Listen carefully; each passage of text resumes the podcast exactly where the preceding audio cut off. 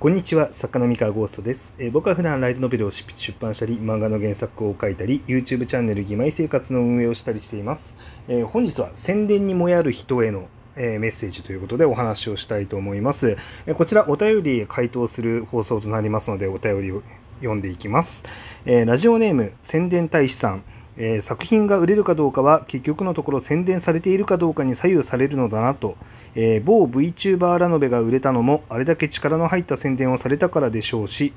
えー予算の都合はあるかもしれませんがその月に出す作品になるべく平等に宣伝に力を入れることは不可能なのでしょうか？という、え質問でした、え宣伝大使さんありがとうございます。で、えーこちらのですね、あのメッセージなんですが、おそらく質問の仕方から察するに、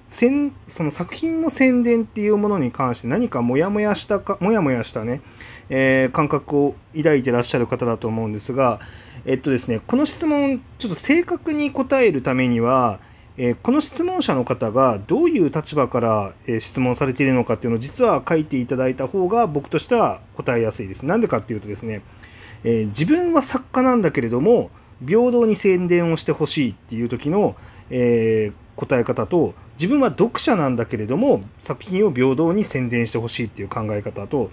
みたいな感じであのポジションによってですねあの僕が答えるべき答えみたいなものも変わってくるんですよ。で今回なんですが、えー、と僕はですね作家のポジションだという前提でお答えしようと思います。もし作家のポジションで何かしら特定の作品が宣伝が力が入っているように見えていてそこにモヤモヤしている、えーで自分の作品も含めてもっと平等に宣伝される世界にならないだろうかってもし思っている、えー作家の方がいたら、えーそれはちょっと違うかもねっていう話をしたいと思います。はい。で、これなんですけれども、えっとですね、えまずですね、こう、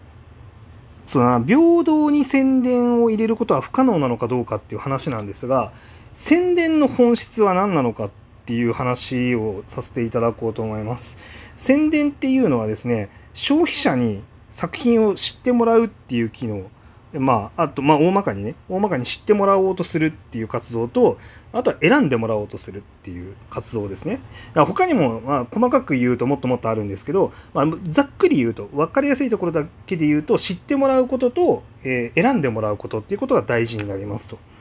はい。で、知ってもらうための活動は、あのーまあ、いろいろあると思うんですけれども、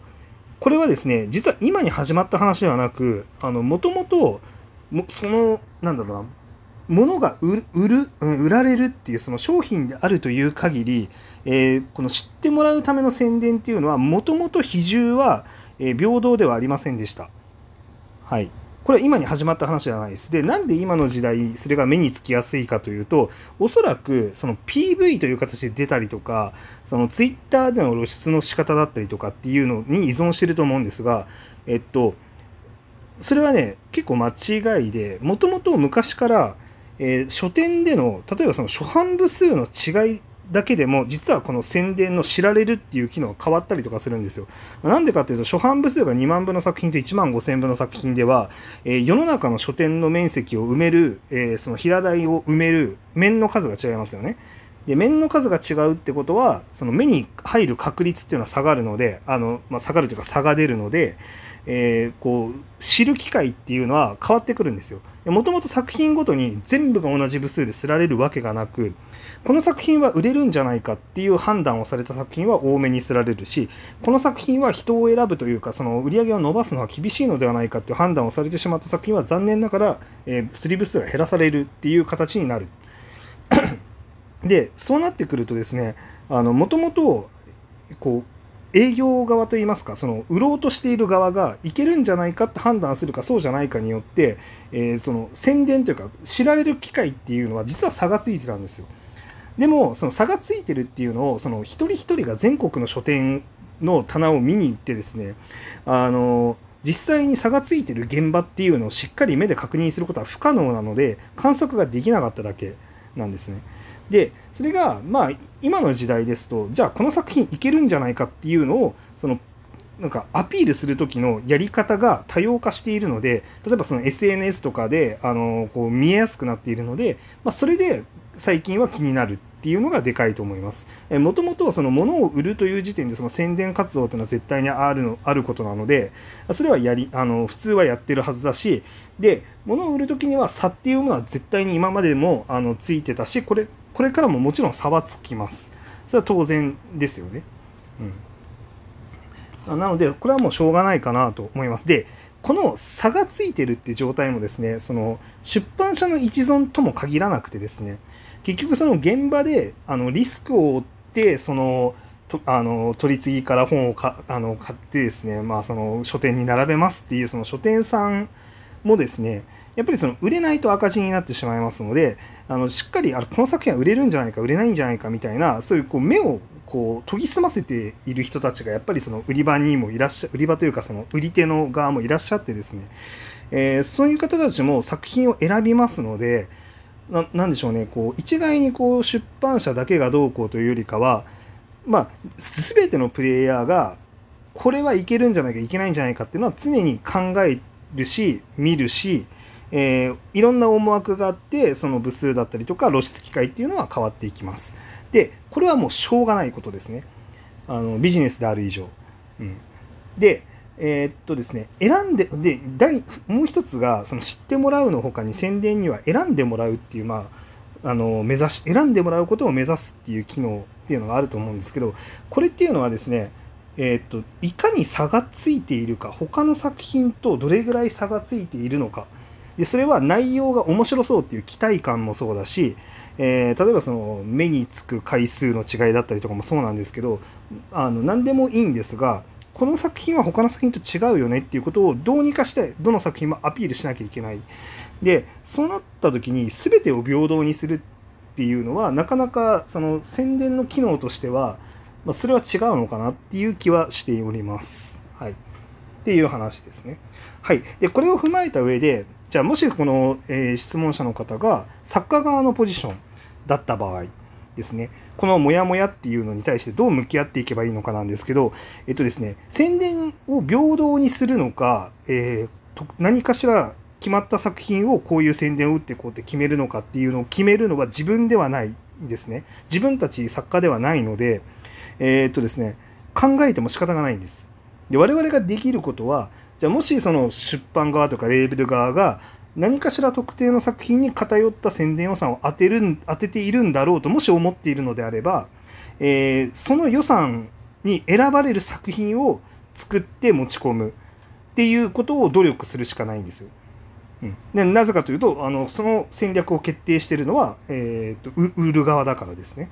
はい、で同じようにあの、まあ、その書店さんとかもじゃあどういう作品だったらたくさん仕入れようっていう決定をしてくれるのかとか、えー、っとどういう作品だったらじゃあ書店側がこれはいけるんじゃないかって言ってあのたくさんプッシュする気になってくれるのかもうこれを考えるってことしかあのなんだろう出版社でもない書店でもない僕らができることはないんですよ。うん、本当そこしかないですね。でもちろんそのこれは売れるんじゃないかっていうのがこの作品の質がめちゃめちゃ面白いからすごい質が高いからいけるんじゃないかって判断されることも全然あります。あのそういうふうに世の中に出てる本もたくさんありますので、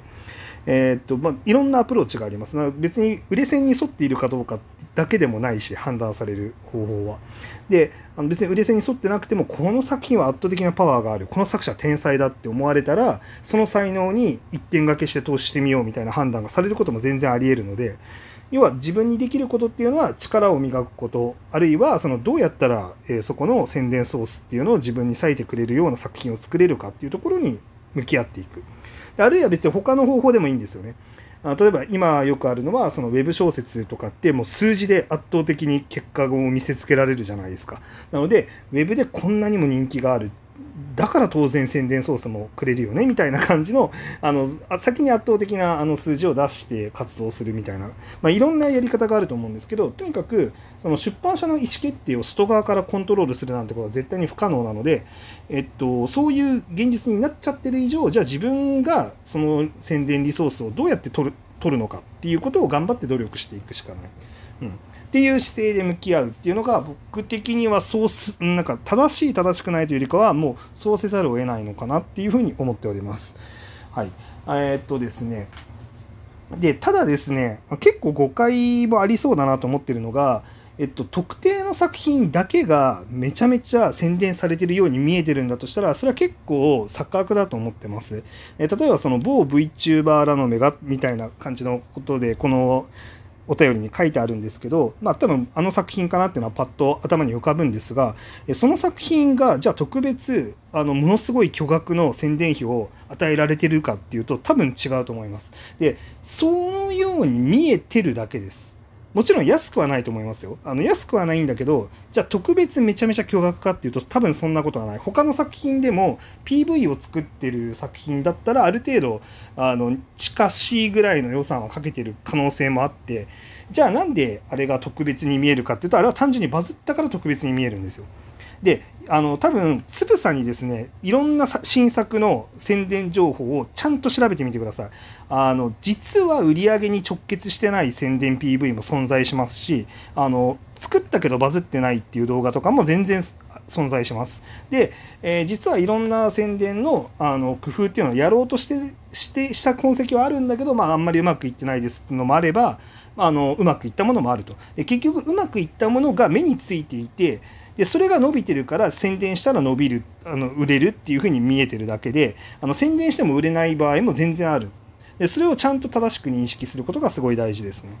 うん、ちゃんと見た方がいいです。でその意外とですねあのすごいことをやってるからといって実はめちゃめちゃお金たくさんかけてるかっていうとそれは蓋を開いてみないと分かんないですいくら使ってるか意外と安いみたいな場合もあるのでそれは結構思い込みかもしれないですはいなのであのまあそれも含めてですね、ちょっと正しく物事を認識して、で、自分にできる範囲で挑戦していくっていうのが正しい姿勢かなと僕なんかは思っております。以上です。